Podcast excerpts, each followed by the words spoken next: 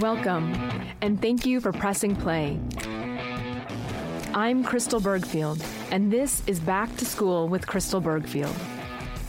Throughout history, great teachers have stepped forward to help show us the way to coexist in society. They have urged us to consider our role in community.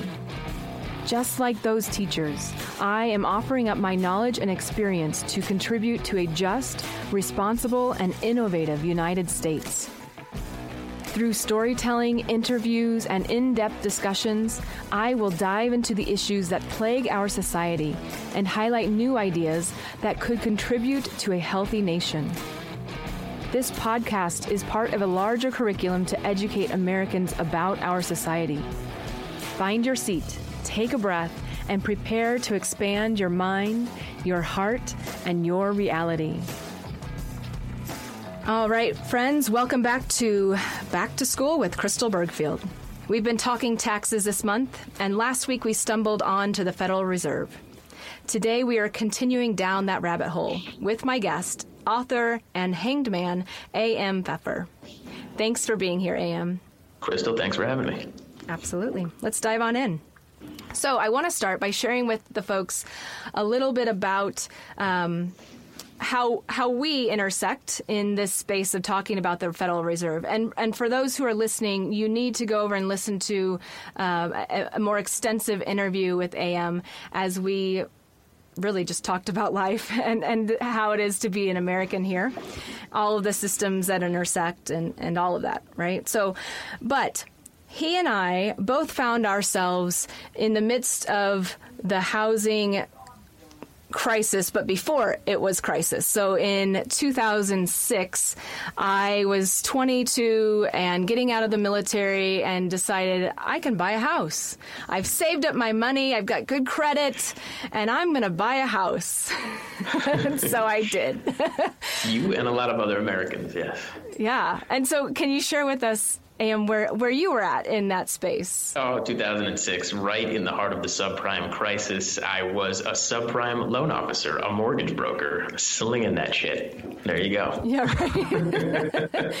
and let me tell you, it was tricky because they sell it to you so well like it's exciting you can get your own house and i'm thinking oh let's do this let's let's find this little, foundation and little money down and you know great interest rate. And don't worry it'll reset in just a couple years but by then it'll be fine and the equity will go up. Yeah all of that. Yeah, yeah. and so we found our si- ourselves on opposite sides but both a product of what was happening at the time and contributing to it right? We, we all contribute to these systems whether we like them or not. We're, we're all participating in some way or another. Um, but what i really enjoyed and uh, again, listen to the other podcast, but just so you all know, AM just finished a book called Of, By, and For the Hanged Man. And in this book, he dives into our paradoxes, um, diving into who we are individually and how, who he is and his experiences. And then he draws out the paradoxes in our systems here in the United States. And he discusses them very honestly. Um, and that is the hanged man, right? To, to be that truth seeker. That's right. I mean, that, that's a central theme to the book. And why it was necessary to bring this out and to talk about it and my own history and you know where I was wrong and where I want to be right because vulnerability is that important. Yeah, so let's get into that. Your vulnerability. Let's just go there. Why? Why did you write this book? Why are you outing everything? Why, why am I outing everything? yeah, I mean, look, it's it's it's partly clear conscience you know, and it's and the other half of it is because it sparks conversation. It sparks critical thought. That is the whole point of all of this. That's why we're here. That's why we're on this planet together. That's how we all get together and belong and how we move forward. Mm-hmm. I want to contribute. But why now? Was there something that brought you to this point, or did you just have this through the years you were taking notes? What brought you to the point of saying, yes, I'm going to write a book right now? Uh, there were there were so many reasons. You know, in the other podcast that we discussed, I brought up one. Let me bring up another here. Certainly, that I was about to become a father. I was six weeks away from from my wife giving birth to our son, uh, number one, and in a previous life, that being my 20s, I was a writer. That's what I came to Los Angeles to do, and and and to uh, you know find my way. And that was the life I wanted to live, and the career I wanted to create. Didn't happen. I found my way into real estate um, and got myself in a big hole right around the Great Recession, like a lot of us in 2008, and had to, you know, instead of going home with my tail between my legs and working in the family business or doing something else, I stuck it out here uh, and worked my way back up uh, and got myself out of the red and into the black again, and then said, okay, time to share. That's what it was you talk about this in your book that the hanged man often leads with the heart and not always by what, what was the word that you used um, logic or something or rationality. You said something, but but that's the beauty of of you being that hanged man was that you were like, I'm not going to take my myself back home with my tail between my legs. I'm going to figure this shit out, and I'm yep. going to make it work for myself in doing that, and I've been in that journey too of I'm going to make this work. I'm going to figure it out. I'm going to ask why, and I'm going to move beyond it. And when we do, we come out with some beautiful wisdom. And mm-hmm. it sounds like you are ready to share that wisdom. That's the idea. You know, I mean, it's what, what's the point of, of generating that wisdom if you're just going to keep it to yourself? Yeah, true that. well, then let's just get into it. So I'm going to read a quote from your book. AM digs into a lot of realities. He talks about the education system and breaks down um, the different types of education that children receive. Uh, he talks about lending and um, and what that looks like. He talks about the Federal Reserve. And so in his book, he says the Federal Reserve has three main functions. And if you are one of my patrons, you've watched the video and you, you've heard me talk about these last week. But just to recap, the Federal Reserve has three main functions influencing monetary policy to achieve maximum employment. So that um, translates then into ensuring that we have a low unemployment rate, and and that's how we see it on on the receiving end. Number two, regulating all other banking operations to ensure the safety of the financial system. And I think that one was really key back in 1913 when it was established because there was some shady shit happening and they're like, we're going to we're going to safeguard this. Is that shady right? shit to say the least. Yeah. right. I mean I mean essentially prior to that it was it was private financiers who were giving lines of credit to the federal government when when there were problems, when there were when there were bank runs, and you know that was going on for way too long. So yes.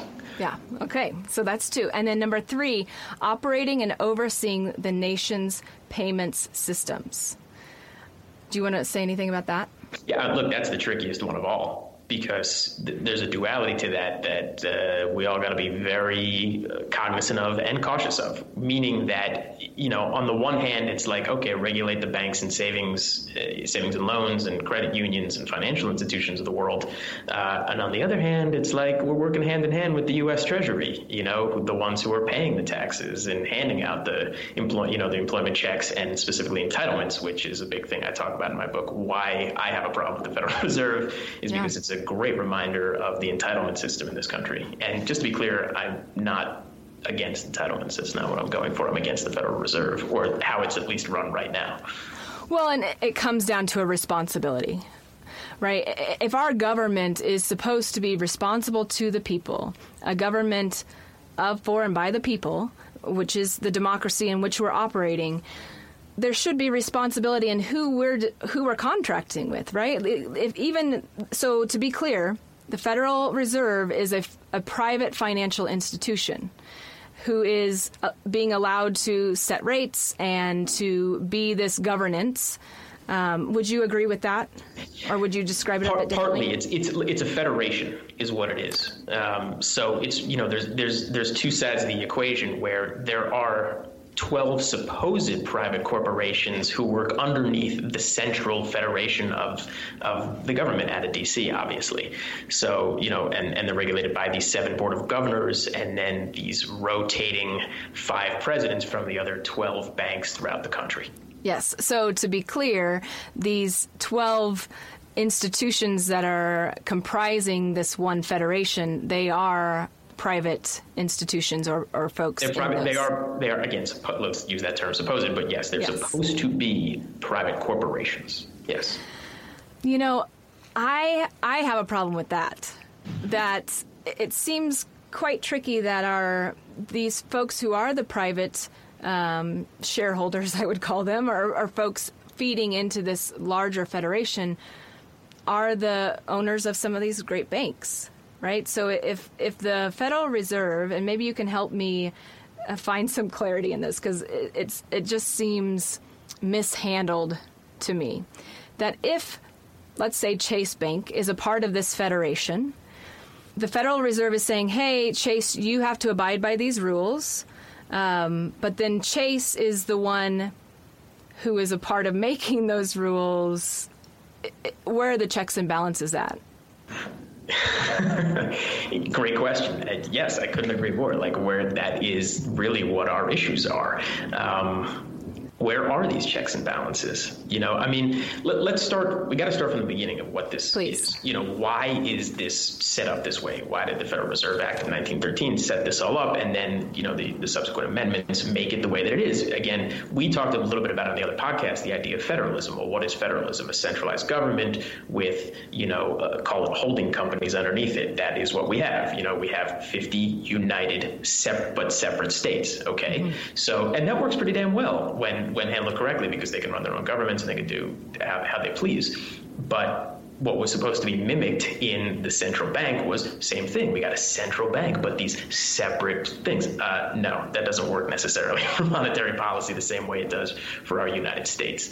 Um, and to your point, yeah, I mean what if you're going to have you know one hand feeding the other you, you, got a problem there i mean it goes all the way back to what happened in the great recession of 2008 you know you look at uh, standard & poor's or moody's who were doing the ratings of the collateralized debt obligations not to get too far in the weeds here but you know they were the ones who were the were calling the stuff inside of those securities AAA stuff, you know, AAA rated uh, paper. Well, you know, who was paying them to rate it AAA?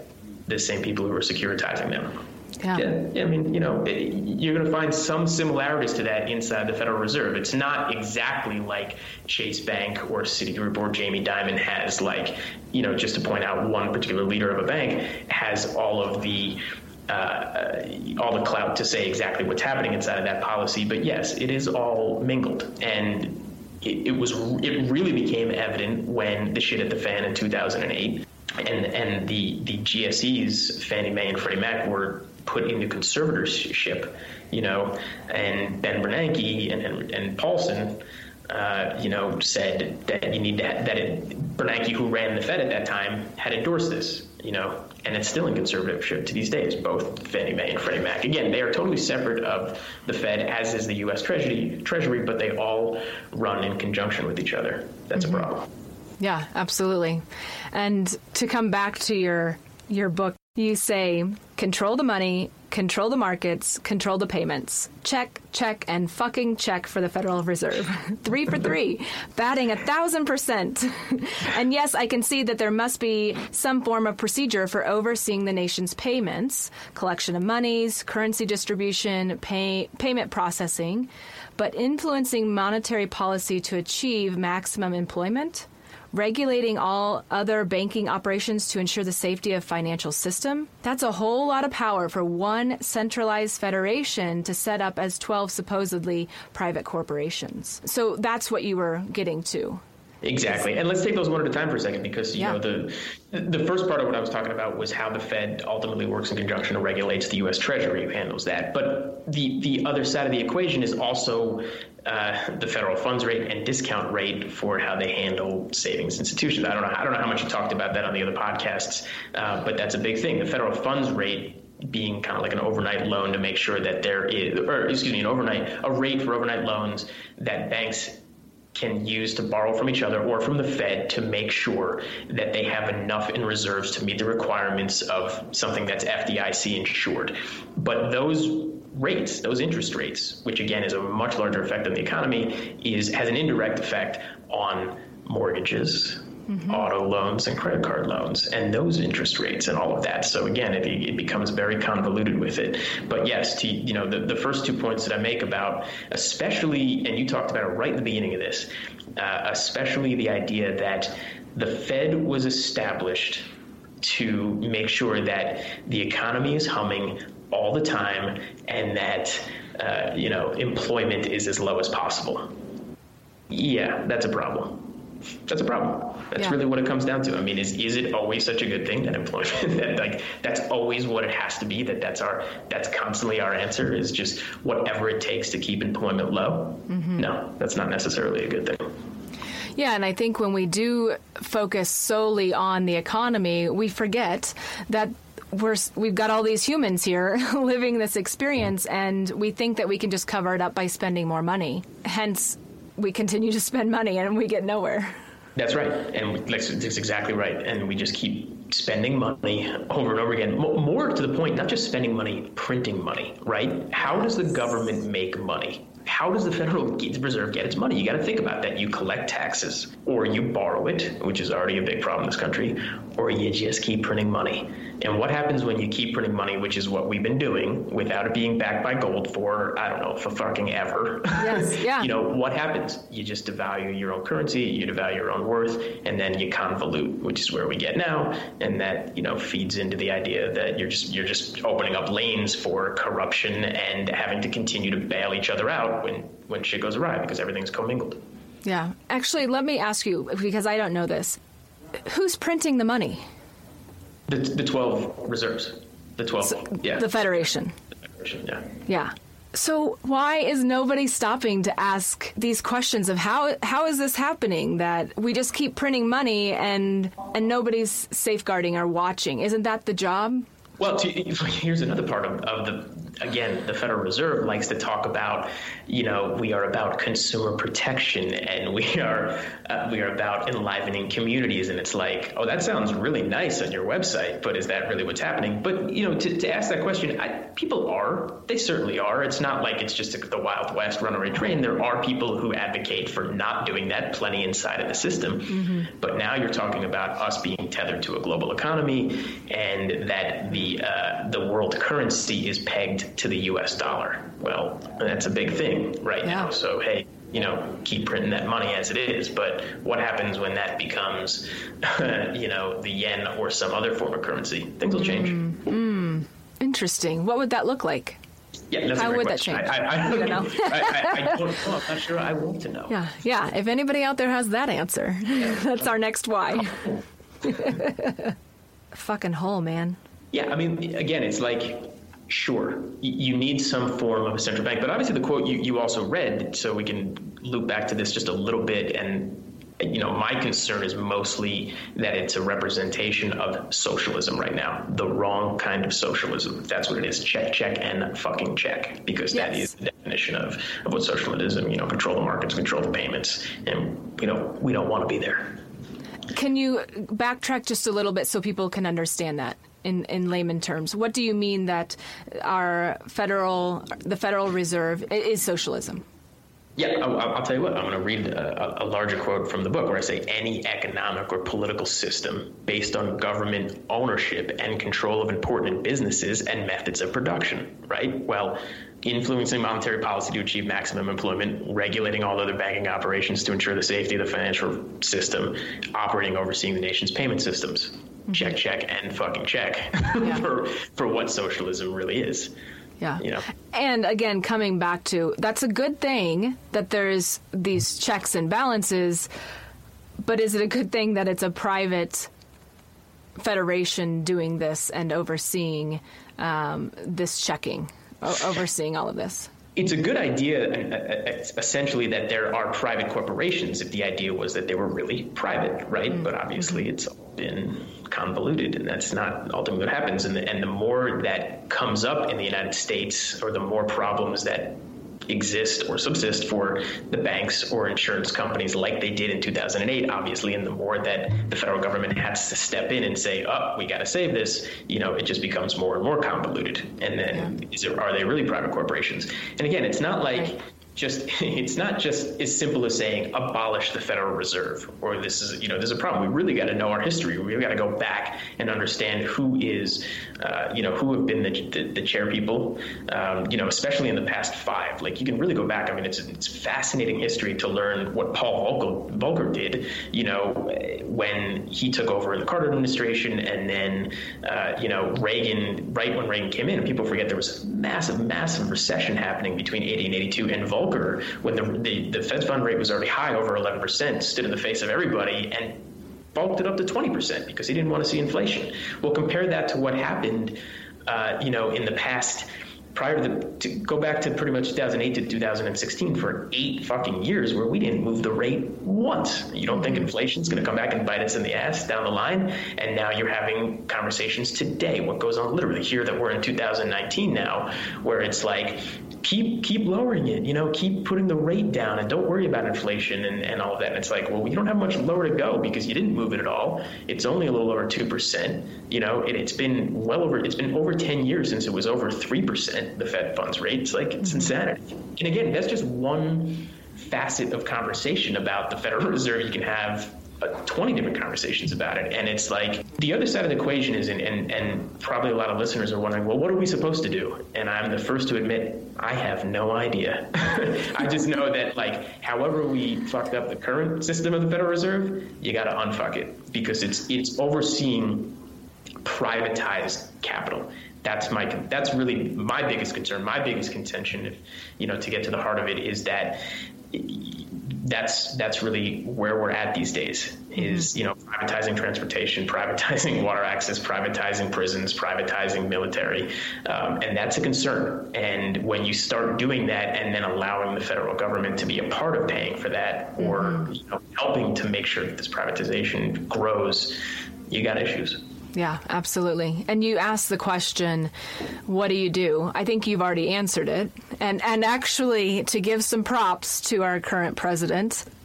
So the other day he says about about his investigation, just go back and look at the oranges of of the investigation, right? He was saying origins and he said it a few times, oranges or nobody fucking listened to what he was saying because he said it so abstractly, oranges instead of. But I think he did it purposely. That's just my thought. You don't anyway, think dementia slipping through? no. I think that he's setting him up to say, "Look, I gave you all the answers, but nobody listened." Right. He said, "Go back and look at the origins." And that's exactly what you're saying too, right? Like go back and look at our history. Look at why we set this up. Look at how it was set up. What was the intention for this system? Are we still living up to that? Are we still responsible to this? Is this really still our intention? It's it's really asking those questions why and and how and no, it's not. I mean, but it's also how do you sustain that for a hundred years or over, right? And I mean, do we need to? Of, Right, do, do, and you need to, but that's why you have amendments. But the amendments always come too slowly, and then they're reactionary instead of being proactive about heading something off in the past. You know, but but look at what's happening now. It's like okay, on one hand, you might agree with Trump. I mean, and partly because I'm saying get rid of the Fed or some version of it, or really change it up, and he'd like to do the same. Let's agree on it. Do I agree that he wants to put uh, Stephen Moore and Herman Cain on the two empty board seats that are coming? No, no, I fucking do not. I think a lot of people wouldn't. So so, you know, that type of cronyism is something we all got to be concerned about. Absolutely to bring this full circle and something that I intend to implement in office is really, again, building that trust. But how does trust get built in this space? To me, it's that transparency and honesty. We have to be able to publicly say, look, this is our history. And we need to do this in a lot of our systems. Mm-hmm. But to look and say, look, this is our history. This is what really was going on. This is where we are today. Yes, it's fucked up. Yes, we need to work on it. But that doesn't mean we throw the baby out with the bathwater.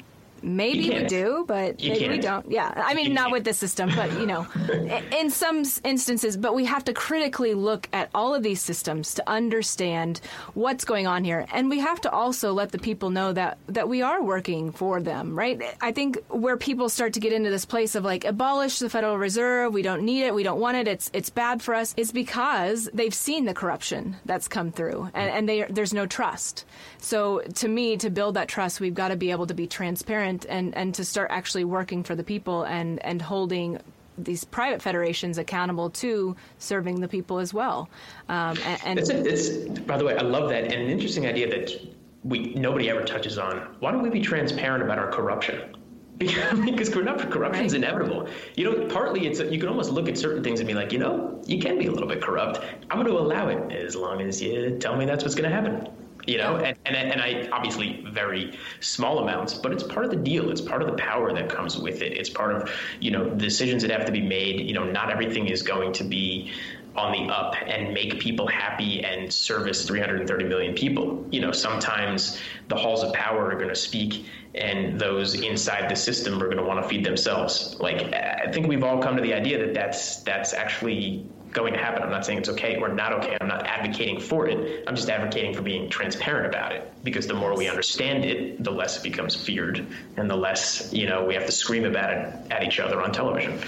Well, and the beauty about democracy is that if we have that transparency, if we see the corruption and we decide we don't want it, we can go out and we can vote against it, and we could we, we could start to vote in people who are less corrupt or who uh, are not corrupt, yes. right? Or, or even better, uh, you know, and let's let's vote for people that don't necessarily represent only two systems, right? There are other there are, there are other yes. parties out there. There Preach. are other parties.